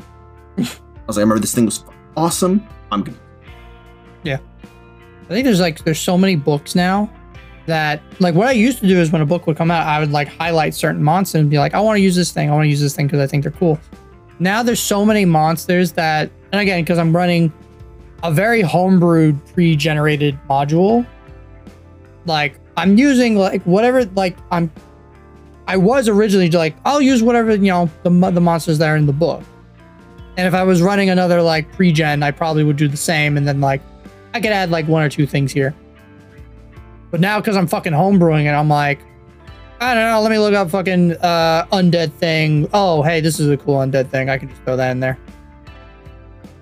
And like Yeah, I don't see, even know I- what I- source book it's from anymore. Now I'm just like, uh yeah, Death Beyonder, sure. What book is that Um, from? Uh, I don't know, fucking Tasha's. Uh, like, fucking, like, I don't even know at this point. This look. is- I'm gonna keep it a buck with you, Chief. I I have neither the time nor the patience to pull a Sam. I just build monsters from the ground up and don't look at anything else. I just I can't Yeah. do it. I just no, absolutely not. What you got? All right, what you got to do? Right, you got to drive down Main Street about eight blocks, turn re- turn left on Westheimer Road, go another ten blocks, and that's where you got me fucked up. No way. Oh fuck! Also, this brain blast. This, this is probably also another thing for the boss fight episode. But like, and I mentioned I did in the campaign. Like uh, when you you mentioned the whole mythic action thing. Like you don't have to have a, you don't have to have mythic actions to have a boss that does a second phase. Like me swapping a monster stat block, like for the second phase, like when I did in the three year game, that worked fucking beautifully. Like that was fucking cool. That's as shit. awesome. Yeah, dude, that's Yeah, sick. And that's like another thing. Like people can do that. Like it. Like the monster was a frost giant. Then went to the one from Volo's guide. The the, the, the basically it was a frost giant that had rage. Now, Mhm. like if I had the Bigby's book, I probably would have picked a big stronger frost giant from that book. But then instead, I was like, all right, third phase, uh, white dragon. No, for sure. I like, Oh, and you that's can- you know what you also that's good for. That's good for the Yeah. players who like who used to be DMs hmm or like to read monster manuals like me, where you Yeah. just looked at the book so much that you're like, oh, this is a Death Knight. I know what this is. Yeah. But then it turns into like a Balor, and you're like, wait, what the fuck? What did that just do? Yeah. Yeah, also, yeah, and DMs can always just change. Like, uh, I forgot what video I was watching recently where some guy was like, you know, oh, you know, it's like I fucked up my players recently because they were fighting a bunch of trolls, and all players know that trolls are weak to fire damage. So what do they do? They pull out their trusty old um, fire, uh, flame tongue, and they stab the troll. Little did they know that I homebrewed the shit out of this troll, and now the troll is on fucking fire, and it does fire damage, and it's healing. and the player's like, oh. And basically the DM just swapped like instead of it dying from taking, you know, fire damage, I think it like was like cold or poison or some shit. Like little changes like that, you can like fuck with players and people who know like and read them like you like you read the monster manual or who like know certain monsters that like I don't know, uh oh a fire elemental is weak to cold damage and it's like, oh yeah. Well this is like a nuclear gas fire elemental that actually gets bigger with water damage. Idiot. And you're just like, oh fuck no. You know, it's funny. We we had a we so I in the the episode we had on um player agency. That Yeah, was that exact thing was one of the examples that said don't do this because it takes away player agency. So I'm out here just like, oh th- wait, that take how does that take player agency? uh, I get the argument was that the players could not have come to the conclusion not to bring f- a bunch of fire stuff because there was no it like there was no information that Oh yeah, gave. it was the uh, yeah, it's the separate. Again, I'm on the side of I, I think you and Josh. Uh, I think when we last talked about this, you guys are on the opposite side where it's like, unless the player like, there are some basic things I think player like in character players would know. Like if you're like a level three character and you run to a troll, like as a DM, I would make like like I would make you roll like a history check or some shit just to be like, do I know that trolls are fucking weak to fire damage? Mat knows that trolls are weak to fire damage because Mat ran trolls in the last campaign, but now I'm a player. I'm level three. Uh, I was a farmer two weeks ago. Not need to fuck. yeah, and I mean, I, I still absolutely disagree with this. Although I think another an argument that I think people forget a lot of the time, and this is not me calling you out, is like Hmm. characters in this world are a, these things are not mythical monsters. These are like, oh yeah, there's a troll three blocks down. You know, like Yeah, yeah, yeah. They are they are for the most part semi-average occurrences that you have to deal with, right? Like you have to deal if you're a farmer, you have to deal with a troll trying to take your shit or goblins raiding your house. Yeah, but so I there look- is a lot of it- knowledge that I think even a lowly peasant would know, right? Like I think so, but I I compare it to like the Witcher games, and it's the same thing. It's like yeah, they know that these monsters are out there, but most of the time, like people will, like if a monster attack happens, it's very like it's rare occurrence. Yeah, everyone knows that like uh I forgot what they're fucking called, but uh the big deer, not not the leshen, Leshen? um no, not the leshen, um.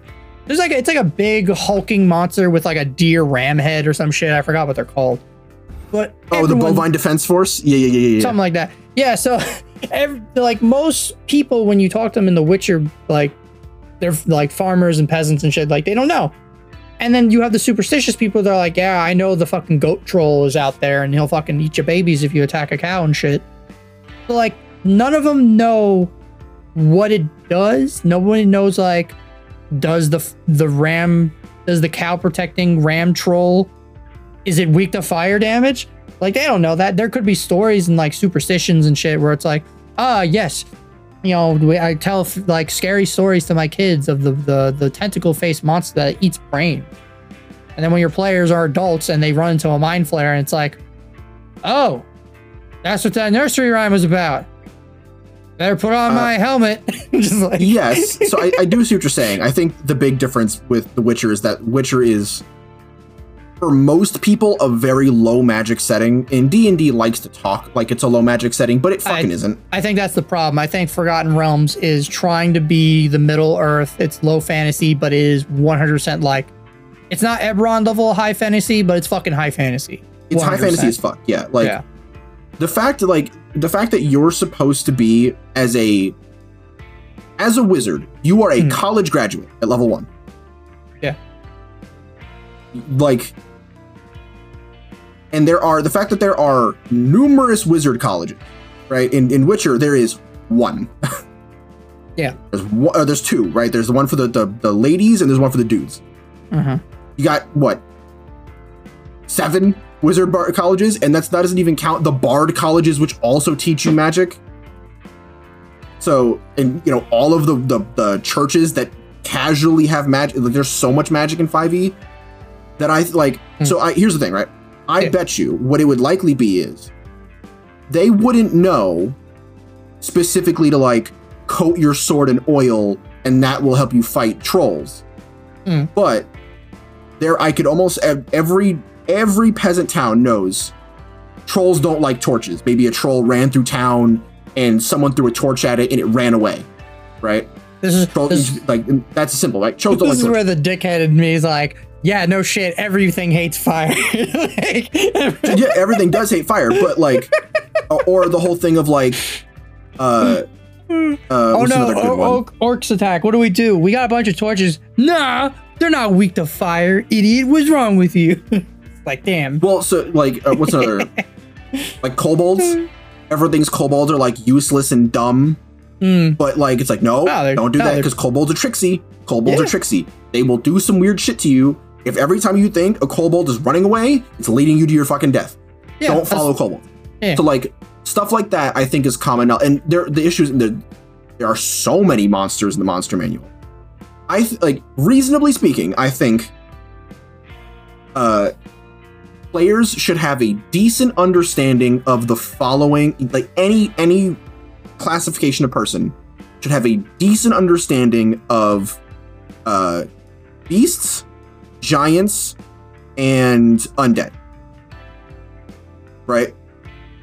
Beasts because it's like, you know, with the with the the the caveat of a T-Rex, right? If you see, for example, uh a giant uh, I don't know, a giant rat, right? Hmm. Most large cities will have giant rats Hmm. in the sewers. Uh giant. If you live like in a big area outside of Chult and they've got like hyenas the size of horses, you're like, nope, that's just the big ass fucking hyenas that we got to deal with. That's just life, you know. I would say I think in Chult they uh, they just deal with dinosaurs. They do just deal with dinosaurs. Yeah, fair enough. um, zombies, I could like zombies. I feel like are pretty. It's like, oh, it's a zombie. Aim for the head. You know what I mean? Yeah.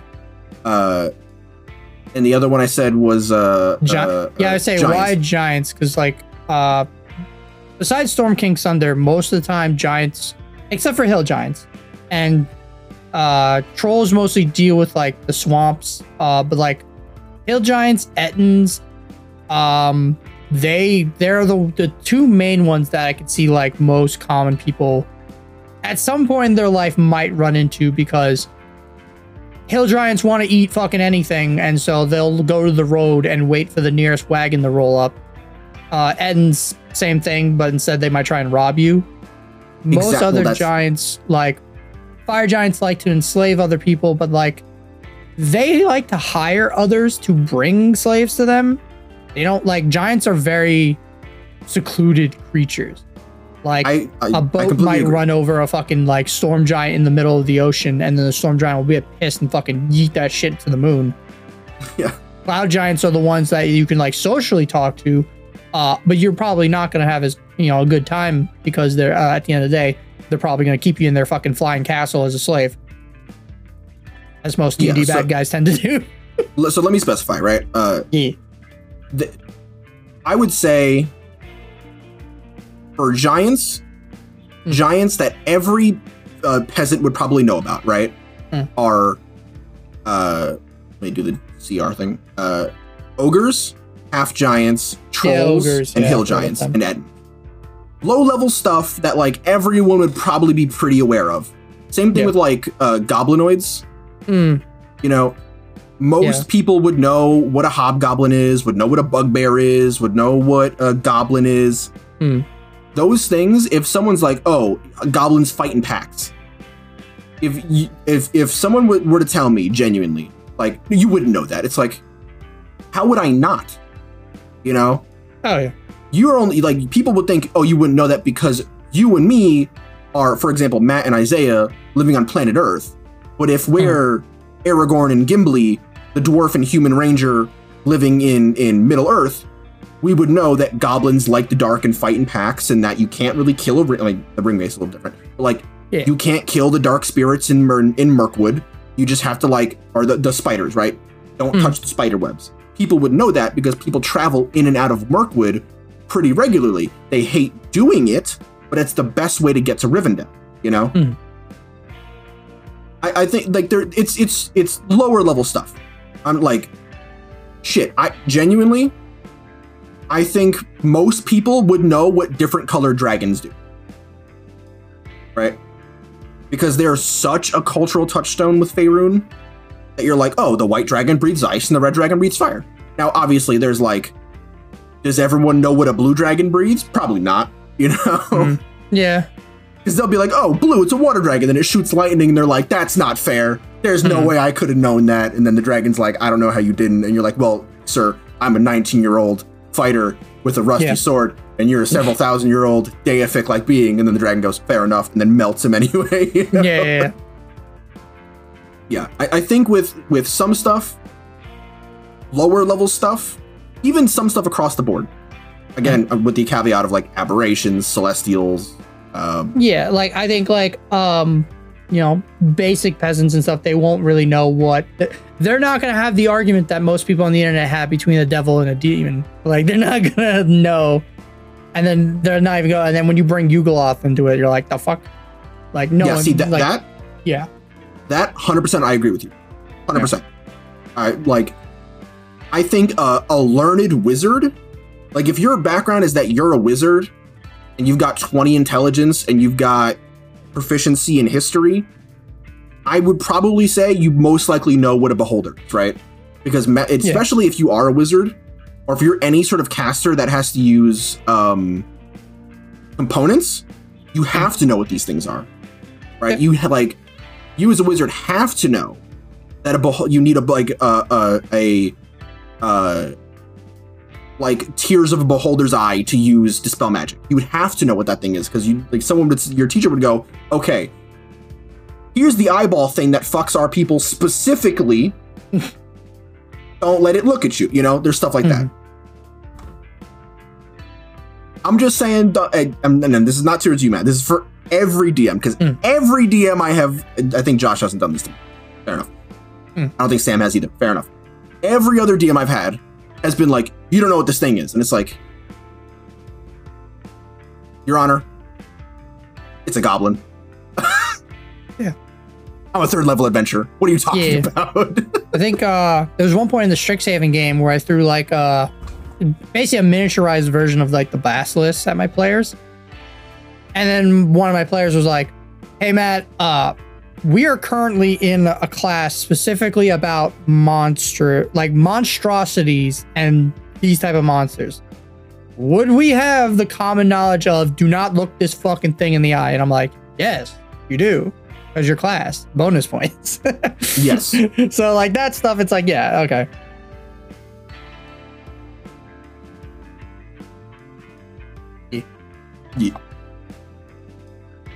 Uh, that's pretty much all I had. I'm gonna be real. We, we, we were ranting about monsters at the end there. Uh, yeah, no which- monsters. Um, yeah. ne- next session, we're, we're gonna go. I'm gonna go hard on boss fights. I'm gonna have a, I'm gonna have a whole. I'm gonna have a, a checklist and everything. Don't worry.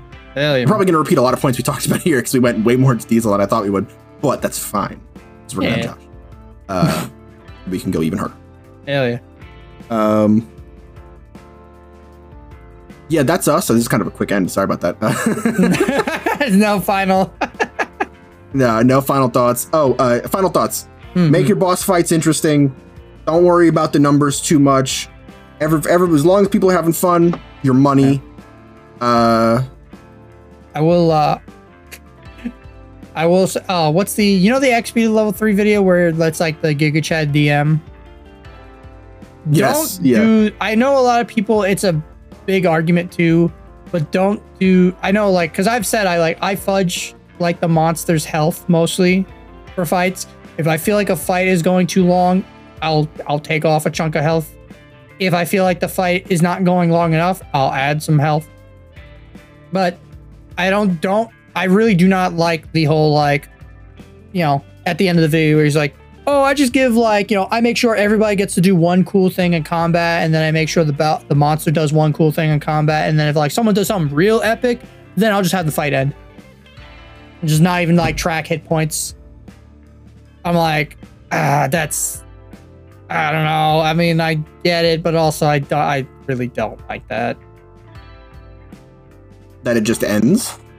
Yeah, no. So basically, what he like the the the idea is, as long as everybody has done one cool thing, and then the boss gets to like you know let its ultimate out. Let's say it's a dragon, and then after that, after though that checkbox has been done, then if one player like gets a crit or they do a cool maneuver, they think outside the box and like attack the boss, then the boss just dies. I actually don't hate that. I'm gonna be real. Really? Yeah, well, because it, it it puts ultimate control of the flow of the fight in the DM's hands. Yeah, but that's not. Which, if you're worried then. about, It's like it's like that's a different like I forgot what game because there's a game that actually does that system. Um, that basically has that where not Dungeon World. I got Josh might not you know. Um, like I again I get the appeal of it. I just don't like it for I don't know, my games D and D. I don't know. It also just Well, it kind of makes what the players' actions do. Like yeah, it's like oh if the players pop off and they do something really cool, but then it's just like but then there's no point of having like damage and like math, like the like the hitting. Like I know someone doesn't like math, but like then what the fuck is the point of like trying to attack the mon like trying to do damage to the monster? What's the point of all these spells I have to like, you know, hit the thing? Uh, it just Uh, brings I- up a lot of like questions that I'm kind of like, ah, don't I would put forth this to you, my friend. Hmm. I think in that situation, the rolls and damage that the players are doing are actually paramount. Because if they're doing a lot of damage, right? Hmm. And they're pub stomping the thing, and like it would have been dead 10 times over, you can sort of draw the boss fight out a little bit longer. And then once the players have done all their cool stuff, and then someone gets the crit, which is a lot of damage, Hmm. you let them thing die. Versus if they're not really doing a whole lot, but they got to do some really cool stuff and you had some really cool moments. And then let's say a player, you know, it's like, all right, well, I'm, I didn't want to use this, but they pull out like a flame strike, like the big fire pillar. That's a really cool way to end the game, and the players have you know, at that point either exhausted a lot of their resources, maybe some of them have gone down. Hmm. It puts everything on the players, and you can pretty much perfectly control the flow of it. Which, true, I will I will not even hold you. That is not technically D and D. I'll give you that for sure. It also But- feels kind of like it's the thing I really harp on too, because I know Josh pushes back on this a lot too when it comes to the whole like. And I'm I'm guilty because I did that towards the end of the three year game and had to stop myself. Where it's like, hey, you're not writing a novel, you're writing an adventure with your friends. Uh, you fucking stop that shit. The DM, as much as like the DM does a lot and they control, like again, yeah, they control the world, all that shit. I think this is a team game. Like, I don't know. Like, I don't like the combat being 100% controlled by the DM. Show, you know, when it's like basically when I say like the game, like the fight ends, it ends, like type of. I don't know. It feels weird to me. Uh, I mean, I get it. I do. Um, I think in that instance, though, you're not. You don't have to worry as much to, like the you're not writing a novel, because you're not forcing the players to experience your world, right? You are Hmm. putting it on the like you are allowing the players to pull out their biggest guns and do the biggest hits, and then when the players have are satisfied with what they've done, then you end it right you're not Yeah. you're not subjecting your players to anything you're sort of putting their best abilities and traits on display so in that instance i think that's actually quite fine you know okay it's philosophy like you don't Okay. agree it is what it is Yeah. ed what ed yeah. uh but yes Eh. uh yeah. uh i mean i did it at the so yeah that that was the finishing thoughts i suppose um Uh, and don't forget to uh, Uh, to follow us on your podcast platform of choice and also the X Twitter. X no, so- no that i can't stand follow us on twitter Or Uh, just combine the words. no that's even worse Xter. no Twix. No, that that just sounds Twix. like illicit materials. Genius. I, I, I, marketing genius right here. Twix? No, that we're getting, we're gonna, no, we're actually gonna get canceled. No, cease, cut that out. Cut that right now. All right, y'all. Have a good night. See you later.